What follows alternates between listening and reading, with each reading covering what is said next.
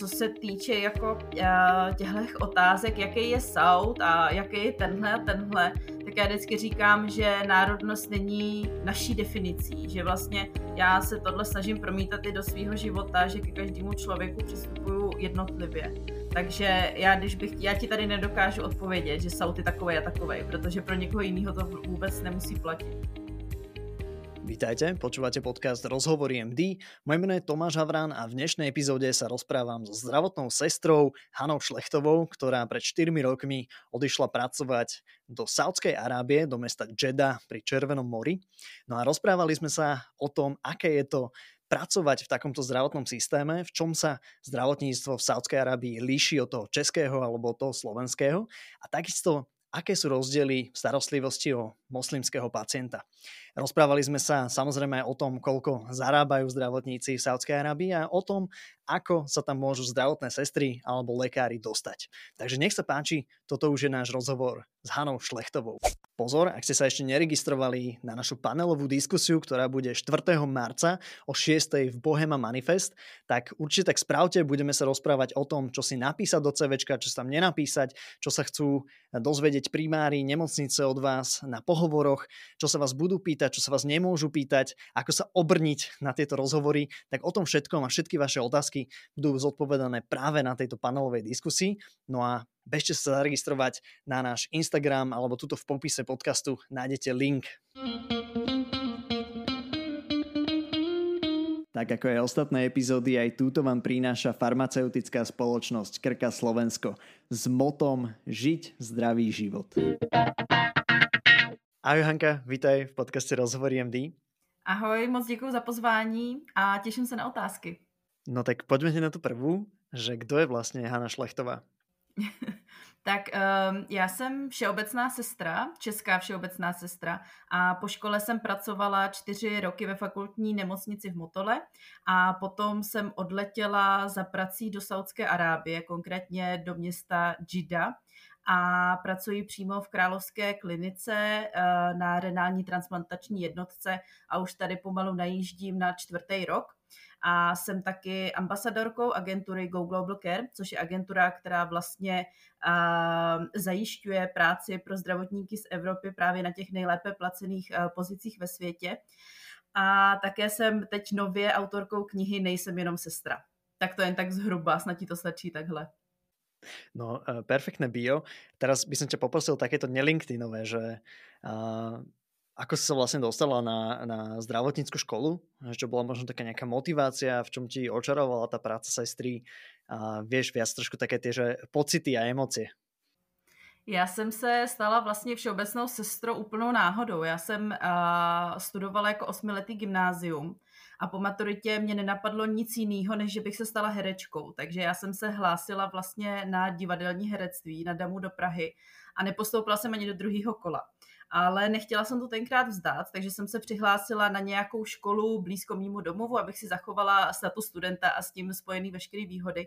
A ta škola právě byla uh, vyšší odborná škola zdravotnická. Takže já jsem tam nastoupila, ale hned po první praxi se to vlastně ve mně úplně zlomilo. A dodnes si vlastně uh, pamatuju svého úplně prvního pacienta, kdy jsem ještě ani pořádně nevěděla, jak se dělá koupel uh, u lůžka, nic jsem nevěděla a tenhle můj úplně první pacient to ve mně zlomil a tenkrát já jsem si uvědomila, že ošetřovatelství je směr, kterým já se chci vydat.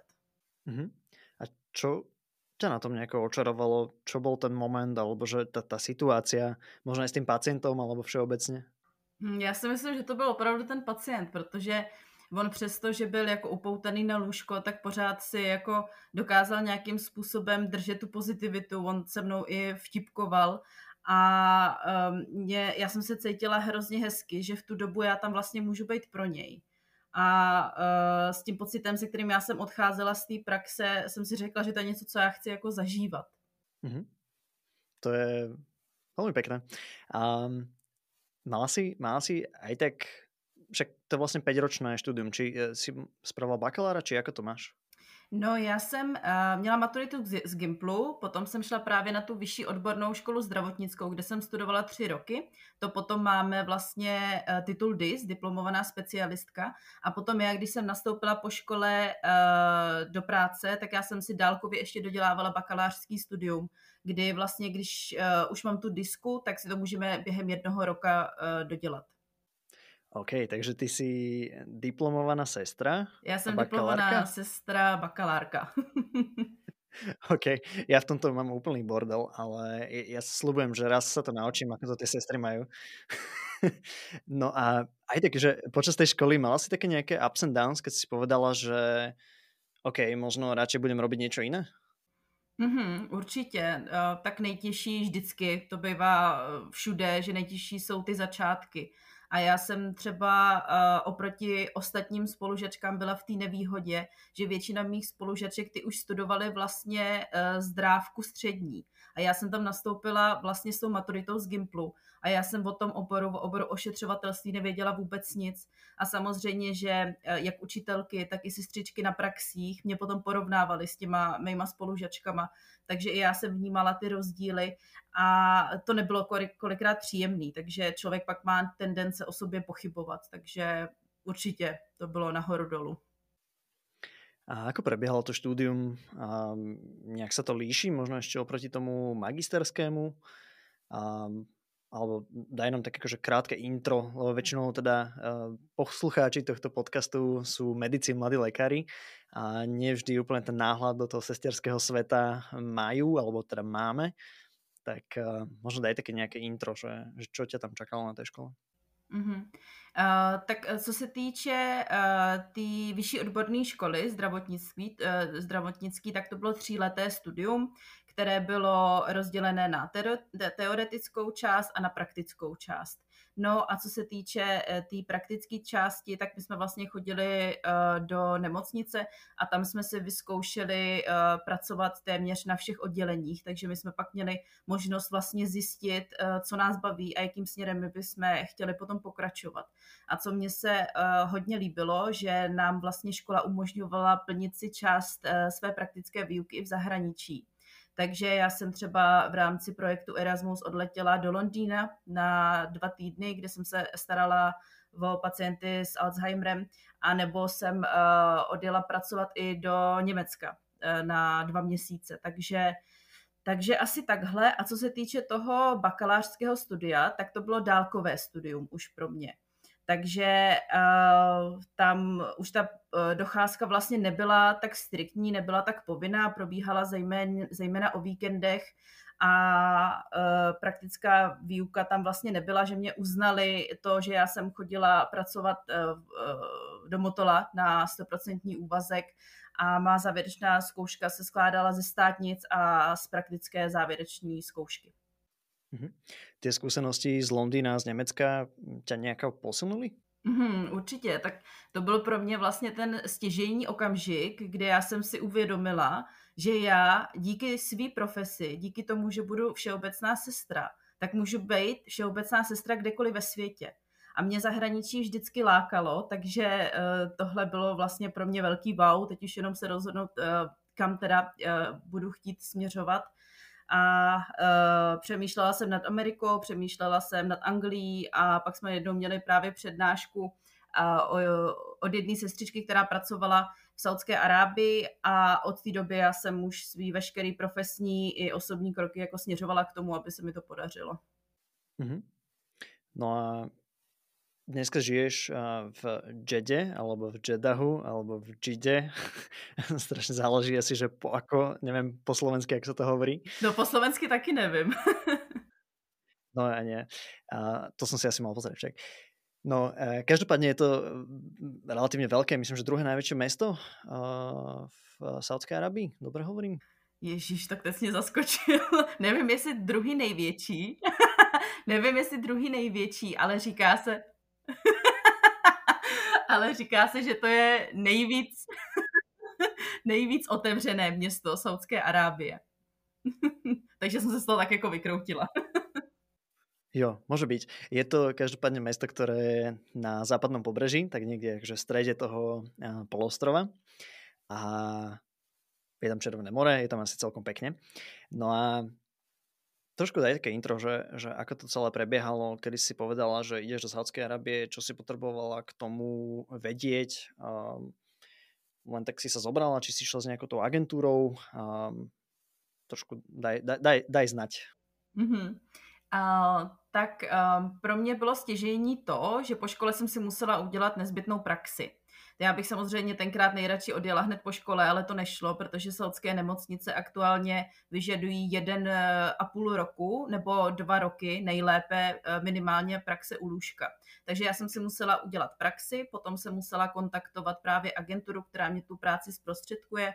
Já jsem eh, byla ve spojení s tou agenturou Go Global Care, se kterou vlastně dodnes spolupracuju a byla a jsem s nima naprosto spokojená a ti mě vlastně vysvětlili veškerý ten proces, eh, což pro mě znamenalo, že si mě vyzkoušeli z angličtiny, jestli jsem schopná komunikovat, jestli eh, jsem schopná psát v angličtině, jak jsem na tom s Medical English.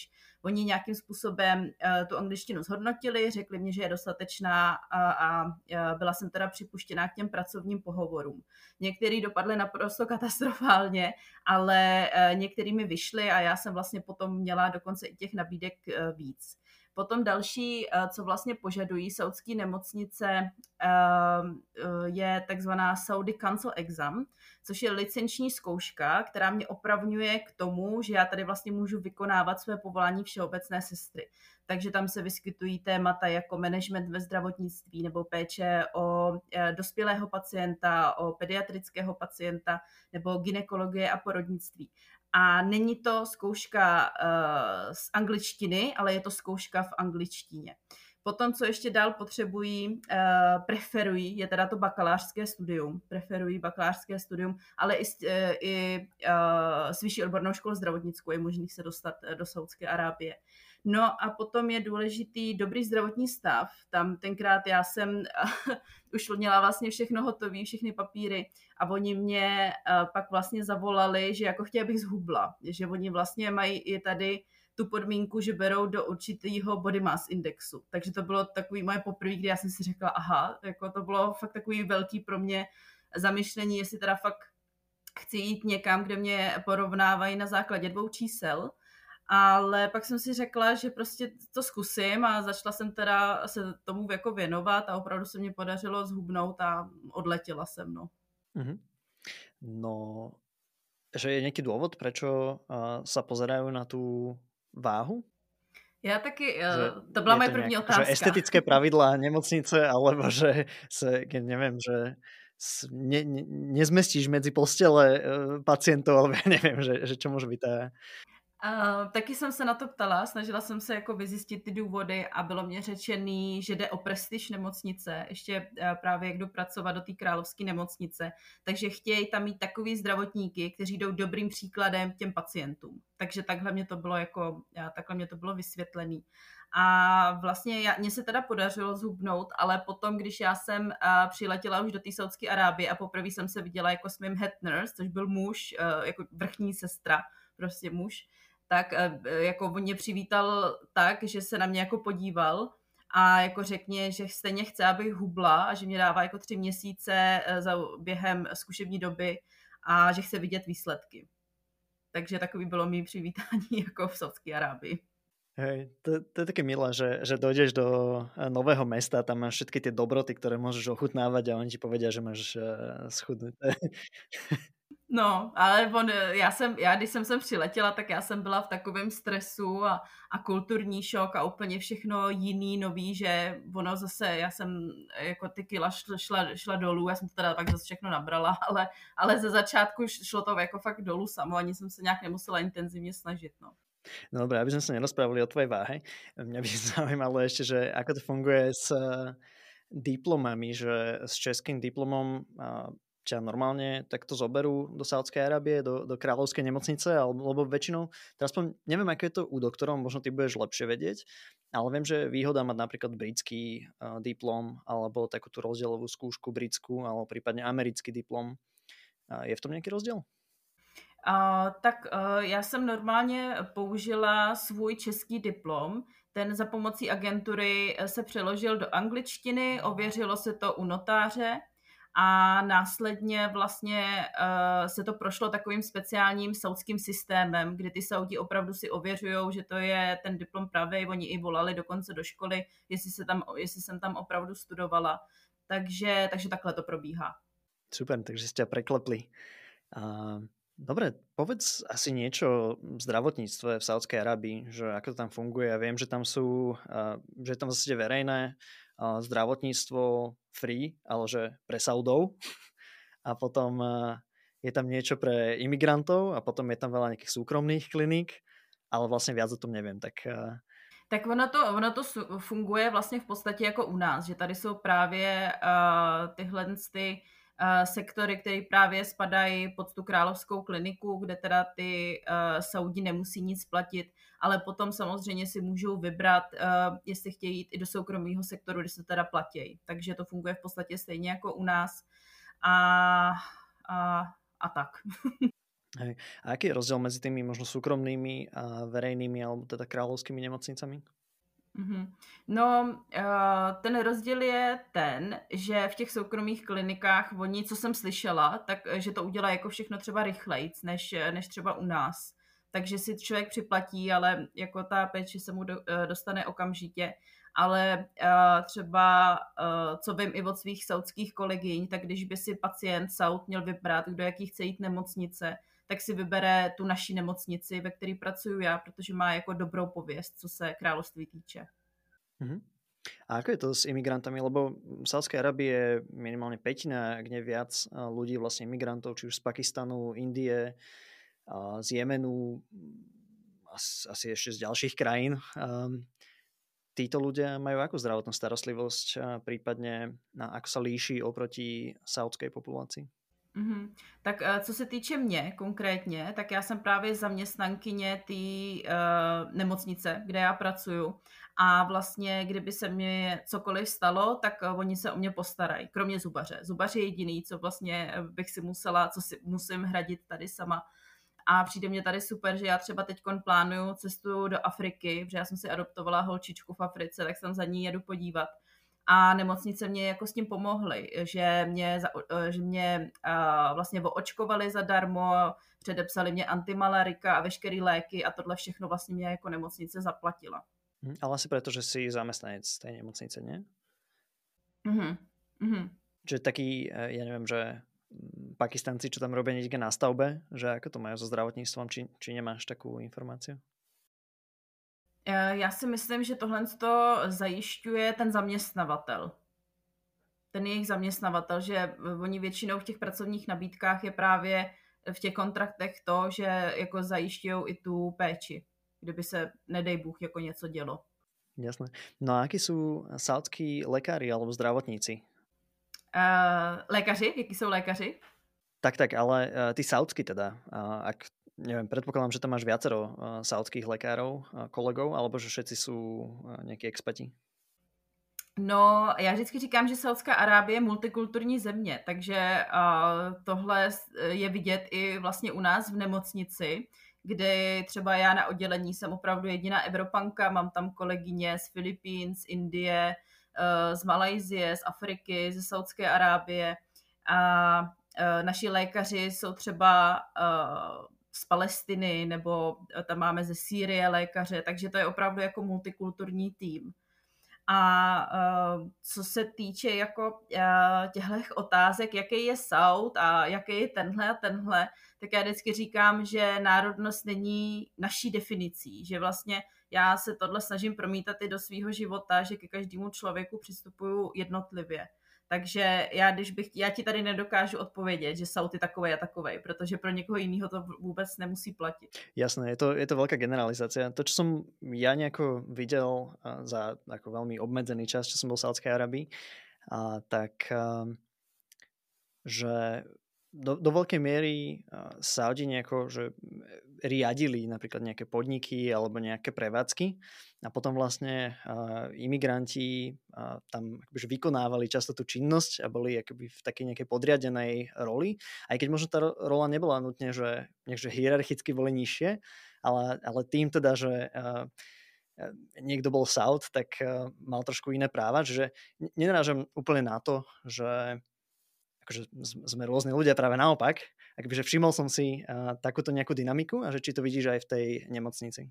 Uh, vidím to tady v Saudské Arábii a určitě i v rámci nemocnice, že třeba kolegyně Saudky mají určitá privilegia, třeba co se týče mateřský dovolený, což třeba my vůbec mateřskou dovolenou nemáme. Saudky ty mají tři měsíce, teda, což třeba zase v porovnání s náma taky jako není nic moc ale um, jinak uh, mně to jako nepřijde. Jinak mně nepřijde, co se týče té tý prestiže. Já třeba, abych to ukázala na příkladu, co se pacientů týče, tak já v Saudské Arábii nejsem jakoby ve stejném postavení, jako jsou třeba uh, sestry uh, z Ukrajiny u nás. Jo, že moc dobře vím, jak třeba u nás uh, v Čechách, nevím, jak to máte vy na Slovensku, sestřičky koukají na sestry z Ukrajiny, že prostě z toho nemají radost a že jsou spíše proti tomu. Ale já v Saudské Arábii jsem tady v úplně jiném postavení, že tady opravdu cítím, že si toho, že si mě jako sestry vážej. A e, vím, že třeba mám nějaký problémy, e, co se týče jazykové bariéry, že třeba e, se s pacientama nedorozumím tolik, jako třeba moje kolegyně, které pracují tady už několik let. Ale i tak pacienti preferují, abych se třeba o ně starala já. A to proto, že si skutečně našeho zdravotnictví váží. Takže oni si tady československých sester opravdu váží. Hmm. A ty teda vieš po anglicky a arabčinu sa učíš, alebo vlastně ju nepotřebuješ pri té práci až tak? Uh, no, anglicky mluvím, ale samozřejmě vždycky je co zlepšovat. A já jsem odlétala do Saudské Arábie s nulovou arabštinou, ale já pracuji na oddělení, kde všichni moji pacienti mluví a oni jako uh, arabové všeobecně si myslím hodně rádi mluví. Takže pro mě uh, to jako má tu výhodu, že mě jako naučili nějaký základy takže co se týče uh, jako prostředí nemocničního, tak já jsem schopná už se se svýma pacientama domluvit. Samozřejmě ne tak, jako bych byla schopná komunikovat v angličtině nebo v češtině, ale jsem schopná se s pacientama domluvit. Mm-hmm. Super. Um, akú rolu hrá islám v zdravotníctve, že vidíš tam v rámci poskytovania zdravotnej starostlivosti nejaký rozdiel, um, možno aj v spolupráci medzi jednotlivými lekármi, sestrami, iným ošetrovateľským personálom, ale aj v súvislosti s tými pacientmi. Mm-hmm. No, tak tohle pro mě byla velká změna, protože já vlastně, když jsem pracovala v Čechách, tak jsem se nikdy nestarala o pacienta, který by byl muslim. A najednou jsem se jako vyskytla v Saudské Arábii, kde všichni moji pacienti jsou muslimové a kde islám ovlivňuje úplně všechno. Co to pro mě znamená v praxi, je to, že třeba když uh, vstupuje muž na pokoj pacientky, tak já ji musím předem informovat, aby ona měla vlastně dostatečný prostor k tomu se zahalit. Takže některé ženy ty si zahalují eh, celou tvář a vlasy, některé si zahalují jenom vlasy, některé uh, jim můžeme vidět jenom oči, některé se nezahalují vůbec, protože pokrývka hlavy není v Saudské Arábii povinná, to bych tady ráda zdůraznila. Ale mým úkolem sestry je informovat tu pacientku, že vstupuje vlastně lékař na její uh, pokoj. Potom uh, my bychom se měli snažit eliminovat ten náš dotek na pacienta na úplný minimum. Takže Oni tady třeba uh, jsou schopní pacientky poslouchat fonendoskopem jako přes, uh, přes šaty, přes abáje, že, že je prostě neslíkají. A uh, potom uh, třeba i na rengeny, když tady rengenujou, tak, uh, tak se taky neslíkají ty ženy. To, což já jsem tady měla docela trapnou situaci, protože já mám skoliozu zad a já, když jsem sem přiletěla, tak mě poslali na vstupní prohlídku a poslali mě na rengen. A já nevím, jak u vás na Slovensku, ale u nás v Čechách se vždycky slíkáme, jako na rengen, jo. Takže já jsem se slíkla i tady v Saudské Arábii a naběhla jsem na toho radiologického pracovníka a s ním to málem švihlo, když mě jako viděl, že jo, eh, od pasu nahoru na hatou. Takže, takže, eh, no, takže od té doby vlastně vím, že eh, tady ty ženy se jako slíknou tu podprsenku, ale potom zase se fotí oblečený. No a potom tady máme určitý specifika během ramadánu, což je teda postní měsíc, kdy my vždycky u nás to vysvětlujeme, že to je měsíc, kdy muslimové nejedí a nepí, ale přitom pro ty muslimy to znamená jako uh, hodně víc a je to měsíc, na který oni se těší. A uh, tam taky jsou zase nějaký specifika, když se pacient rozhodne, že se chce účastnit půstu, tak já to musím respektovat a měla bych vědět, co já teda s ním můžu dělat a co ne. Mm-hmm. Ako to vyzerá počas Ramadánu v nemocnici? Lebo e, podľa islamu je to tak nejak, že pacienti, respektíve chorí alebo tehotné ženy, možno starí ľudia nemusia vlastne dodržiavať e, tieto pravidlá, čo teda sú, že počas dňa, čiže kým je vlastne slnko na oblohe, nie? Alebo teda, že me, medzi prvou a poslednou modlitbou, alebo ako to je, nemôžu jesť, piť, fajčiť. Um, ako, to, ako to vyzerá v tej nemocnici, jak teda predsa len niekto toto chce dodržiavať? Aha, říkáš to správně, přesně takhle to je napsané i v Koránu, že třeba ti moji pacienti si nemusí toho půstu účastnit, ale uh, i tak my jim vlastně uh, bychom měli dát na výběr, jestli chtějí nebo nechtějí. Což uh, samozřejmě ti pacienti jsou u nás dostatečně edukovaní, že jak pracují na té transplantační jednotce, tak my máme pacienty na imunosupresivní jako léčbě, takže to nejde, že bychom jim nedali ty prášky, protože oni správně by vlastně se nemohli ani jako napít nic, že jo takže ty pacienti jsou dostatečně edukovaní, takže jsem zažila asi dvakrát, jakože pacienti se rozhodli účastnit půstu a v obou případech to byli dárci, takže u nich jako nemusíme být eh, tak striktní, jako co se u příjemců týče. A eh, my vlastně máme uh, i uh, takovou tabulku, která nám pomáhá a kde máme jako vypsaný, jestli třeba můžeme píchat do svalu nebo pod kůži, nebo jestli můžeme dávat IVčka, tam to je vlastně rozepsaný. Ale stejně potom my si vždycky musíme ověřit u toho pacienta, jestli to je v pohodě, protože pro někoho to je třeba OK, pro někoho to OK není. A mně se takhle stalo jednou, že jeden můj pacient se chtěl účastnit půstu a já jsem mu dala IVčko, omeprazol uh, a omylem jsem vlastně porušila jeho půst, protože, protože um, jakoby on to považoval jako za jídlo. Tenkrát jako byl na mě naštvaný a považoval to jako za jídlo. No. Takže ještě je parenterálna výživa. no. A ještě co se těch specifik týče, tak uh, modlitba je tady vždycky na prvním místě, takže když se chce pacient modlit, tak se prostě modlí a nezajímá ho, že já vlastně uh, jdu na pokoj s nějakým časovaným lékem a musím tomu pacientu vydat dostatečný prostor k tomu, aby se pomodlil. Mm-hmm. Štandardně se pacienti modlí na izbách, alebo jsou tam nějaké samostatné modlitebné místnosti? Máme v nemocnici modlitební místnosti, ale většinou pacienti se modlí na pokoji, že tam mají vlastně k dispozici Korán a uh, uh, vlastně na zdi jsou takové samolepky, které ukazují uh, směr k mece, protože se tam jakoby modlej. A, takže na pokoji si spíše modlej.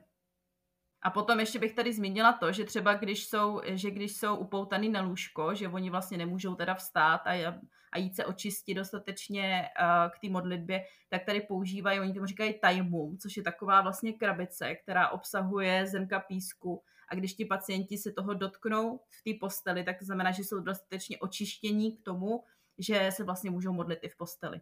Hm, zajímavé, to jsem nevěděl. To, to je nějaký speciální pěsok, hej? Jo, speciální písek. Někde. Uh, OK, nebudem zachádzať do detailov, lebo vlastne ja vôbec neviem, odkiaľ by ten piesok mohol byť. Um, je tam ešte nejaký ďalší rozdiel možno v ošetrovaní uh, mužov ženami, žien mužmi, ženami, že aké, na toto sú nejaké pravidlá, uh, čo treba dodržiavať? Mm-hmm. Potom, co mě ještě napadá, že když já jsem s pacientkou na pokoji, tak bych ji neměla nechat samotnou na pokoji za přítomnosti vlastně muže, který není její manžel nebo, nebo blízký příbuzný. Tak to je další, co mě napadá. A nebo potom, když třeba uh, podepisují pacienti informovaný souhlasy, třeba s dialýzou, s nějakým operačním výkonem, tak vlastně eh, u pacientky my potřebujeme dvě svědkyně, což většinou jsou teda sestry, které odsvědčí, že byla pacientka edukovaná, že eh, s tím souhlasila.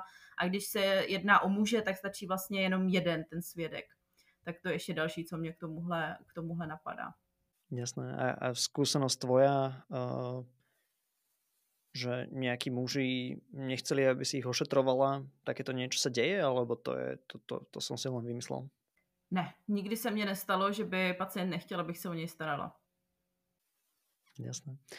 A, dobre, a, ako tá práca vlastne v takomto úplne že novom, inom a, zdravotníckom systéme ovplyvnila to tvoje vnímanie nejakých silných stránok, slabých stránok a, toho českého zdravotníctva alebo takého toho nášho československého? Tohle je hodně častá otázka, abych porovnala český a saudský systém. A já jsem jako se snažila ze začátku, ale to jsou pro mě tak naprosto odlišný systémy, že já vlastně nejsem schopná, nejsem schopná to jako uh, porovnat. Ale můžu, můžu ti říct, co mě se třeba na saudském zdravotnictví líbí a co jsem jako v Čechách nezažila. A to je třeba takzvaná dignity report, neboli, um, já nevím, jak bych to přeložila, něco jako report k zachování důstojnosti. A když mě v Saudské Arábii pacient ublíží nějakým způsobem, ať už fyzicky nebo emočně, tak já toho pacienta můžu nahlásit, proběhne vyšetřování a to může vést až k tomu, že toho pacienta propustí z nemocnice. A to se skutečně u nás děje. Třeba jeden pacient, nebyl to teda můj pacient, ale nevhodně se dotýkal kolegyně, měl nevhodné poznámky a opravdu ho nahlásili a prostě toho pacienta propustili z nemocnice. A tohle je něco, co mě třeba v mém předchozím zaměstnání v České republice chybělo. Já jsem pracovala ještě na metabolické jednotce, takže si asi umíš představit ty případy alkoholici, feťáci, intoxikace, který prostě jako doslova se se mnou tam prali a, a kdo e, někdy byl v takovémhle oboru, tak si umí představit, jak e, ty pacienti jsou k nám jako sprostí. A já si myslím, že se to děje, protože u nás nefunguje systém, který mě by se zastal jako sestry. Neexistuje prostě. Takže oni si to k nám ty pacienti u nás dovolají, protože vědí, že můžou. Takže to je něco, co mě se líbí na saudském systému. A potom další věc, eh, že pokud já mám pacienta na plánovanou operaci, tak aby ta operace proběhla, tak on musí si sehnat dárce krve a nehraje tam vůbec uh, jako roli krevní skupina. Tady jde o to, aby ta nemocnice měla k dispozici co nejvíc jako krví, který by mohla využít třeba pro jiný pacienty. Ale pokud ten pacient si nesežene dárce, tak prostě ta operace neproběhne. Samozřejmě, pokud se jedná o nějakou akutní situaci, tak to udělají. Ale uh, pokud se jedná o plánované operace, tak prostě bez dárce nebude operace. Zaujímavý uh, prístup. Hej, akože určite by sa o tom dalo diskutovať, že či je to vlastne dobrý systém, alebo to nie je dobrý systém. A tiež, či je rozumné uh, akoby, že vykázať pacienta z nemocnice, lebo však zase čo s ním potom ďalej mimo tej nemocnice, že možno len pôjde do inej nemocnice, že aj tie represie asi musia uh, být nějaké, že zmysluplné, ale my... Samozřejmě, že sam, já jsem to asi řekla jako dost striktně, ale samozřejmě jako když, oni vždycky teda někoho seženou, jako vždycky prostě někdo z rodiny, kamarádi, že jo, vždycky prostě někoho seženou, kdo prostě tu krev daruje a za mě to je opravdu efektivní řešení nedostatku těch krevních derivátů, ale pokud je někdo v situaci, že třeba přijel z druhé části království k nám prostě na transplantaci a nemá jako kdo by tu krev daroval, tak samozřejmě jsou potom výjimky. Já jsem to asi podala hodně striktně. uh, no, Dignity Report uh, znie znie ako niečo, čo určite viacero lekárov na Slovensku by uh, ocenilo. Ešte teda otázka by bola tá implementácia, že akým spôsobom uh, by sa takéto niečo v nemocniciach implementovalo. Uh, neviem, uh, ale je to, je to rozhodne zaujímavý prístup. A Keby si ešte, ešte máš možno niečo také, že čo by si rada videla v tom českom zdravotníctve, čo si zažila v Saudskej Arábii, či už možno aj v rámci nejakých kompetencií, alebo, alebo neviem, ako je prístup nejakej inovatívnej liečbe, alebo vymýšľam si. Co se, co se týče těch kompetencí, tak mně naopak přijde, že já v Saudské Arábii toho tolik nemůžu, jako co jsem dělala třeba uh, právě na té metabolce v Čechách. Já jsem tam dializovala pacienty, my jsme asistovali lékařům během intubace a těch výkonů, já jsem tam měla jako opravdu hodně. A tady eh, v Saudské Arábii mi tady vlastně každý oddělení má specifický list, uh, oni tomu říkají privileges, neboli vlastně kompetencí, které já tady jako sestra můžu. Takže tam spadá, já nevím, třeba převaz nějakého dializačního katetru nebo napíchnutí periferky. A abych já získala tu kompetenci, tak vlastně musím udělat, eh, musím se zúčastnit školení, musím udělat test, potom vlastně ten výkon musím předvést před naší staniční sestrou a potom vlastně až já jsem oprávněná k tomu vykonávat uh, tu danou kompetenci. Což je systém, který mně přijde, že mě právě omezuje eh, v Saudské Arábii jako v těch mých kompetencích a ale na druhou stranu, jako sestra v Saudské Arábii, mně přijde, že já tady musím toho vědět mnohem víc, než co jsem viděla, než co jsem musela vědět třeba tam u nás v Čechách. Že tady opravdu my většinou spolupracujeme s lékařem a s rezidentama, což jsou uh, chudáci kolikrát, který prostě, jak nám pošlou, pořádně je nezaškolejí ti starší lékaři, kteří by je měli zaškolovat a oni prostě nevědějí nic o tom chodu toho oddělení. Oni jako třeba vědějí, co mají dělat, ale nevědějí, jaký konkrétní léky třeba my máme k dispozici a oni pak jako na nás políhají, že my vlastně jsme ty, který, kterým poradíme, co mají, co mají prostě naordinovat a, a jak my často to podáváme.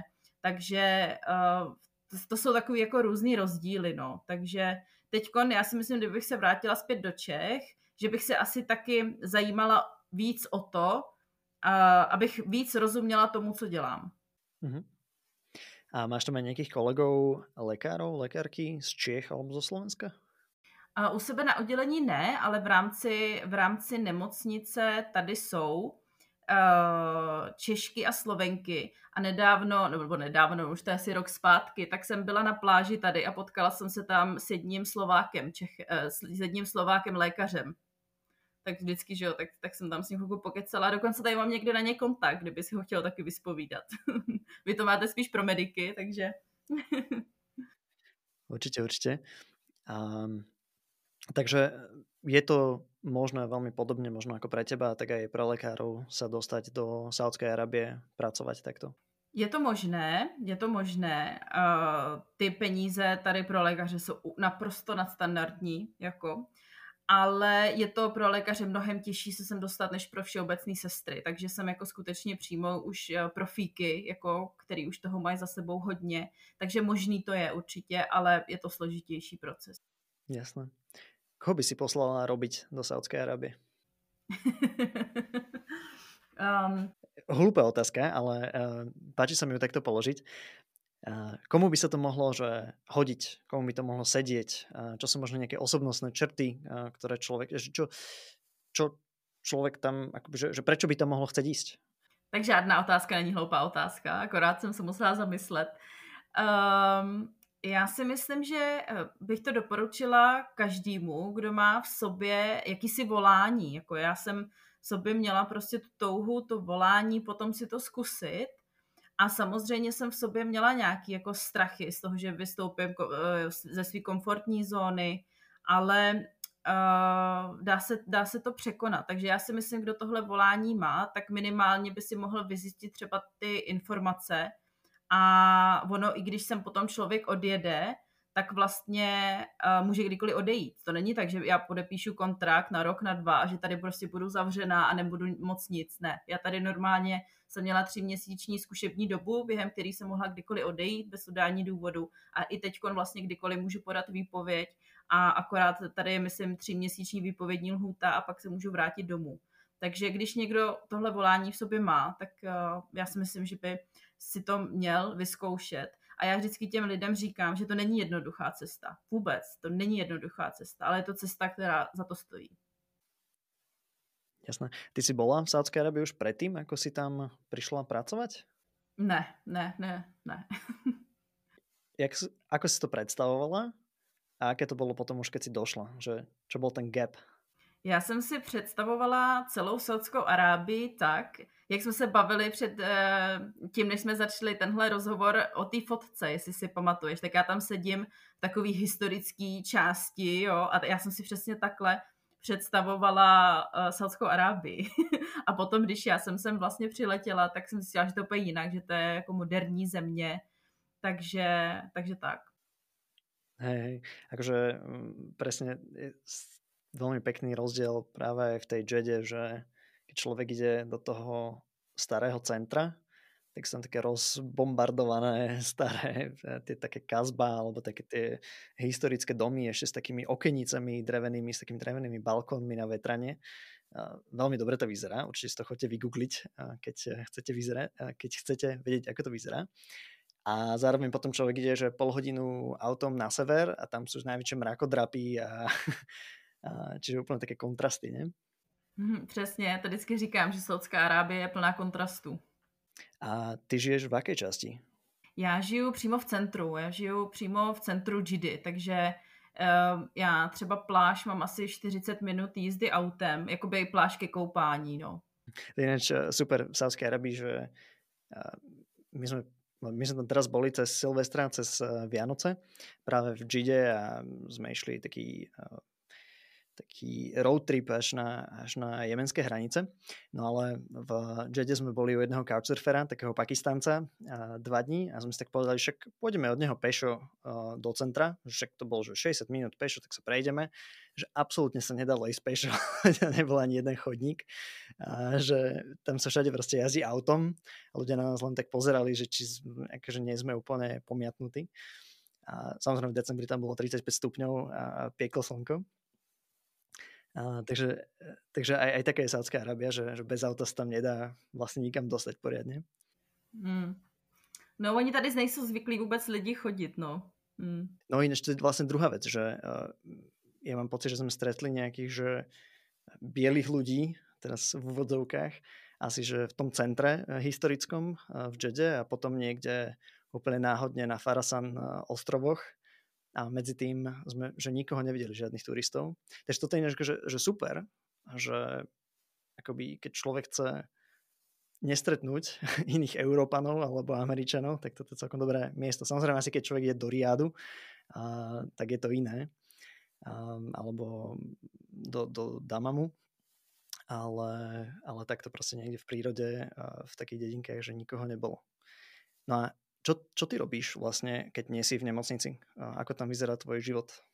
Mm-hmm. No to bylo taky zajímavé, že než já jsem odlítala do Saudské Arábie, tak mi všichni říkali, že, že budu uh, vlastně žít jako ve zlatý kleci, že nebudu moc nic, ale já si tady vlastně nepřijdu vůbec nějak omezovaná že teda kromě alkoholu, protože alkohol tady furt platí jako oficiální zákaz alkoholu, ale co já, eh, já jsem si tady udělala potápěckou licenci, protože bydlím kousek od toho moře a u Rudýho moře, takže eh, se potápím a uh, trávím čas vlastně v podstatě běžně, jako jsem ho trávila doma, takže takže chodím s kamarádkama do kina, jdeme, jdeme na nějaký dobrý jídlo, nebo teď jsme tady měli pouť, takže jsem vyrazila na pouť mám tady přítele, tak taky občas vyrazíme někam na výlet, takže úplně vlastně žiju normálně, no. A kamošky máš uh, že z nemocnice, či si našla tak nejako cez nejaké rôzne aktivity, čo je taký dobrý uh, socializing aspekt uh, takto v Džede? Mm-hmm. Tak já jsem si tady našla pár blízkých kamarádek uh, Češek, uh, se kterými se uh, tady výdám a potom já jsem si hodně sedla vlastně i se svýma kolegyněma na oddělení, takže já si hodně rozumím se Sautkama, eh, kterými jsou jako blízký a jedna moje kamarádka je Filipínka, tam je taky hodně blízka. A jako teba nějako ovplyvňuje islám v takom dennodennom životě? Já si myslím, eh, no ovlivňuje mě tak, že eh, tady jsou všude mešity, že že vlastně slyším teda pětkrát denně to svolávání k modlitbám, ale vlastně nefunguje to tady tak, jak si kolikrát zase lidi myslejí, že když je tady eh, čas modlení, že všechno prostě, že lidi se zastaví, začnou prostě se modlit, klanět, a, ale vůbec, tady většinou je čas modlení, někteří OK se jdou modlit, ale většina lidí jako uh, pokračuje v tom, co jako zrovna dělá. Takže já si myslím, že mě jako konkrétně, samozřejmě musím se teda v práci soustředit na ty specifika ošetřovatelské péče o muslimského pacienta.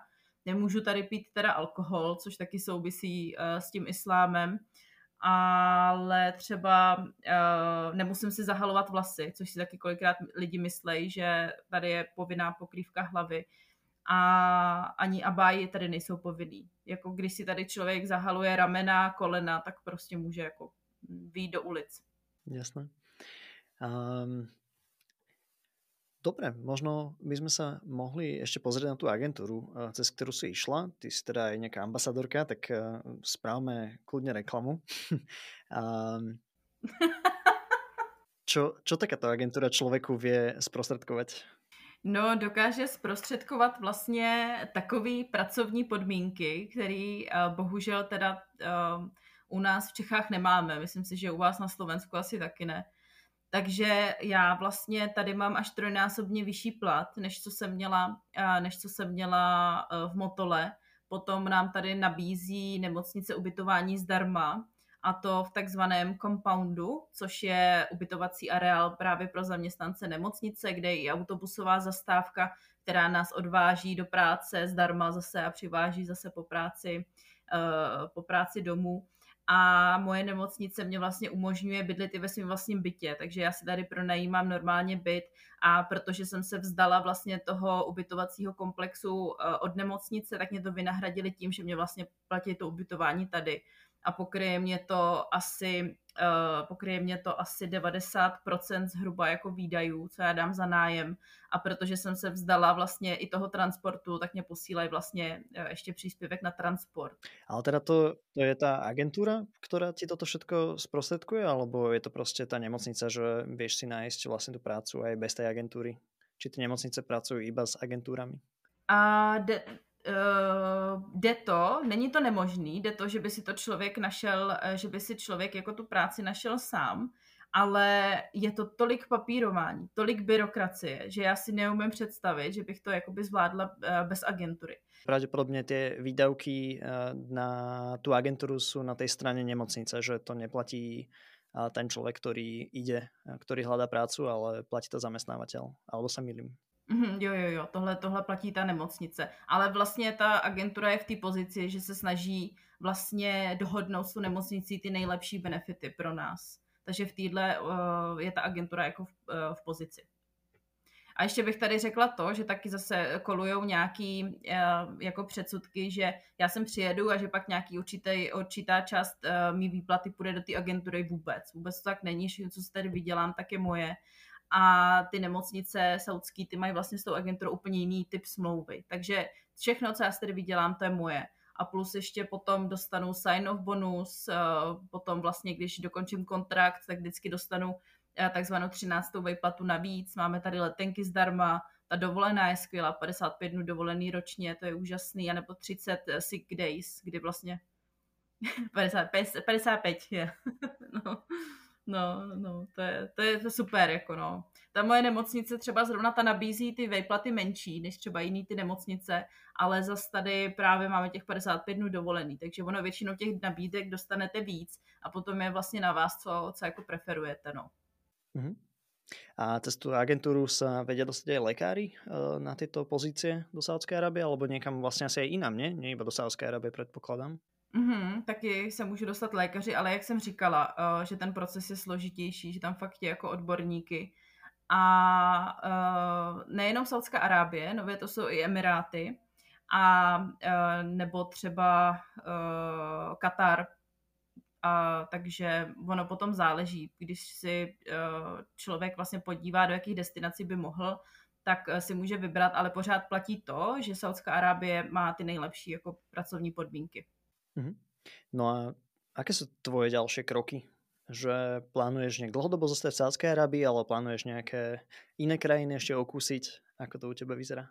No v září, v září já tady už budu čtvrtý rok a, a samozřejmě původní plán byl, že jedu jenom na rok. To každý, kdo sem jede, tak vždycky říká, že jede jenom na rok a pak si to každý rok jako prodlužuje.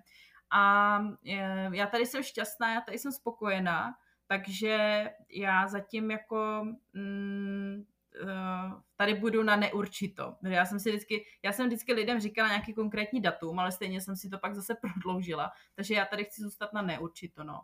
Takže teď další krajina, já eh, plánuju tu Afriku právě, kde si jedu podívat za tou mojí holčičkou adoptovanou, a tam nějakou dobu zůstanu v místní nemocnici a v místní škole, kde teda ještě se svou kamarádkou, taky všeobecnou sestrou, eh, chceme nějakou dobu pomáhat a pak chci být doma hlavně taky. Takže teď už si řeším dovolenou další a budu chtít být doma nějakou dobu, no. Jasné. A doma potom už nerobíš, doma iba chilluješ a pozeráš rodinu a kamošov, hej? Ne, ne, ne, tam, tam já většinou to dělám tak, že někam jako jezdím během roku, třeba na vejlety, na týden nebo tak, ale pak si vezmu jednu dlouhou dovolenou třeba na měsíc a to prostě jsem jenom doma. Hm, OK. No, e, ešte sme sa nerozprávali o tých peniazoch a to určite všetkých zaujíma. Si hovorila, že trikrát toľko dostaneš, ako by si dostala v Čechách, tak daj možno nejaké cifry a možno aj e, tým, že eh, nejakí lekári to tu počúvajú, že koľko vlastne vedia dostať takí, že skúsení špecialisti v Saudskej Arabii eh, nejaký mesačný alebo ročný plat? A tak co se týče mě, tak eh, já nevím, ale v eurech, já ti to můžu říct v korunách, tak já nevím, jestli třeba nevy, nevytasíš kalkulačku, že bychom to přepočítali, ale nemáš mobil, viď? jo, dobře ale uh, moje, moje měsíční výplata teďkon, když tam mám započítaný i příspěvek na bydlení, příspěvek na transport, mám tam vlastně příspěvek i za to, že já pracuju na uh, oddělení, který spadá vlastně pod dýpku, tak mě to vychází na 110 tisíc korun českých měsíčně. Takže teď chvíle napětí, řekneme to v eurech. Je to, že 4300 eur může být? Kolik si vrala, že 110 tisíc, ne? 110 tisíc, aha. No, tak to někde 4300 eur. A, a u lékařů to vyzerá asi jako?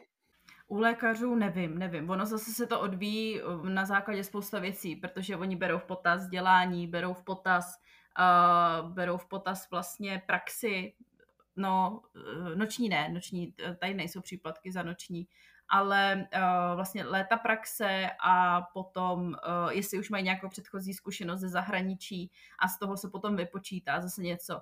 Ale uh, je to mnohem vyšší výplata, než kterou vlastně mám já. Takže myslím, že kľudne to může být něco mezi 10 až 20 tisíc mesačně, alebo takéto, takéto sumy u, u špecialistov sú celkom bežné v takých že azijských uh, veľkých mestách. A práve keď, keď človek je už nejaký, ja, aspoň že moja skúsenosť napríklad z Indonézie, to bolo presne, že mladí lekári nedostávali skoro žiaden plat, až, až pomaly ich všetci museli pozývať, ale potom už keď človek bol špecialista niekde v Jakarte, tak naozaj tie, tie, tie finance boli veľmi dobré a myslím, že v Sádskej Arabii to bude asi veľmi podobné. A bez toho teda, že asi mladí lekári by úplne treli biedu. Takže, takže, takže tak. A v apríli ti vyjde prvá knižka. Pověš něco ještě o něj? Mm-hmm. uh, ano, vyjde mě knížka, která uh, se jmenuje Nejsem jenom sestra. Uh, pojmenovala se mi takhle, protože... uh,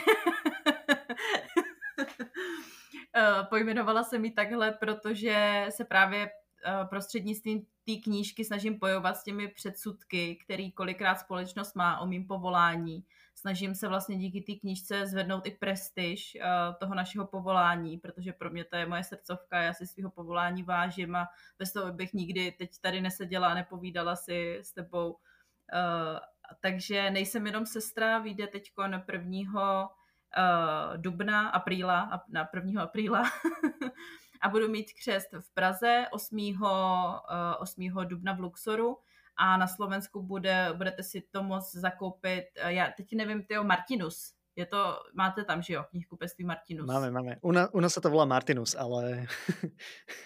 hej, hej. Aha, Martinus, ne Martin. Dobře. Si, si to tak počeštila, ale velmi, velmi pěkně to znělo. Jo. No, takže tak. A je to vlastně knížka o, o mý práci a o svém životě ze Saudské Arábie a o tom, jak já jsem se dostala ke zdravotnictví a je tam vlastně i bonusový vlastně pohled právě od ředitelky agentury Go Global Care eh, a oslovila jsem i další sestřičky, které pracovaly nebo stále pracují v Saudské Arábii, aby mě přispěli do té knížky zase jejíma pohledama, protože to, že já tohle celou svoji zkušenost vnímám takhle, neznamená, že to třeba někdo nebude vnímat jinak, takže já jsem těch pohledů tam chtěla hodně. A mám tam i chlapa, mám tam i všeobecného bratra, takže je tam i chlap, takže to taky kolikrát právě dostávám otázku, jestli i muž jako všeobecný bratr se může dostat do Saudské Arábie, takže může. Jasné. A čo bylo také najťažšie na písaní té knížky? Lebo napsat knížku není úplně prechádzka růžovou záhradou. Já jsem neměla problém tu knížku napsat, protože já tady jsem měla tolik zážitků a, a toho všeho, že vlastně tohle pro mě nebyl jako problém tu knížku napsat ale já jsem potřebovala deadline, takže já jsem si s tou myšlenkou už pohrávala delší dobu, že jako že chci vydat knížku a potom se mě vlastně ozvali z Luxoru, jestli bych tu knížku nevydala s nima, takže já jsem byla ráda, že jsem s ním podepsala smlouvu a že to mě, ty, tím mě vlastně dali ten deadline, abych tu knížku jako dokončila, takže, takže tohle bylo pro mě jako nejtěžší to dopsat. No dobre, tak dúfam, že potom, keď to bude vonku, tak eh, to niekde zazdielame na nejakých sociálnych sieťach aby to každý, koho to zaujíma, mohol prečítať. Poďme na tie krátke otázky na záver. A tá prvá je, že ako knižku by si odporúčala prečítať eh, každému zdravotníkovi ešte pred eh, skončením štúdia? Máš niečo také? Nejsem jenom sestra. Já bych do, jako na tohle nemůžu odpovědět jinak. je nějaký nástroj? A... Já si myslím, a, no vlastně ty jsi říkal krátký, dobře, tak jenom takhle. Já jsem k tomu měla, chtěla zase mít proslov, ale dobře, jenom, nejsem jenom sestra. Je nějaký nástroj, a nějaká aplikácia, platforma, kterou používáš, možná i pri práci, ale možná i mimo práce, která ti zjednodušuje život?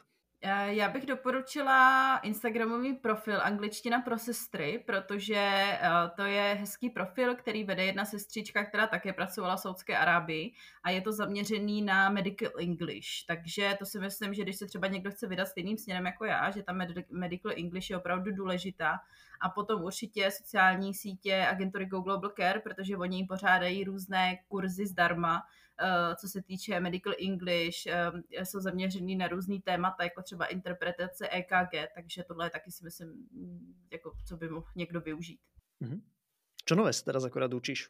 No já jsem zrovna nedávno, uh, zrovna nedávno ukončila MBA studium zaměřený na coaching, mentoring a leadership, takže jsem tohleto skončila a teď se soustředím na knížku a vlastně na ten můj trip do Afriky a potom chci mít klid chvilku. Keď sa tak eh, spätne obzrieš, tak akú radu by si dala svojmu mladšiemu ja na základě těch zkušeností možná i v Saudské Arabii? Já bych asi uh, jako dělala všechno stejně, takže já bych asi svýmu mladšímu já neřekla vůbec nic, protože vlastně i to, co se mě v životě nepovedlo, tak mě vedlo to, kde jsem teďkon. Takže já bych sama sobě neskázala nic. A co by si skázala ostatným, kteří chcou následovat tyto tvoje kroky? No, to, co jsem tady už jednou zmínila, že to není cesta, která by byla jednoduchá, ale je to cesta, která stojí za to.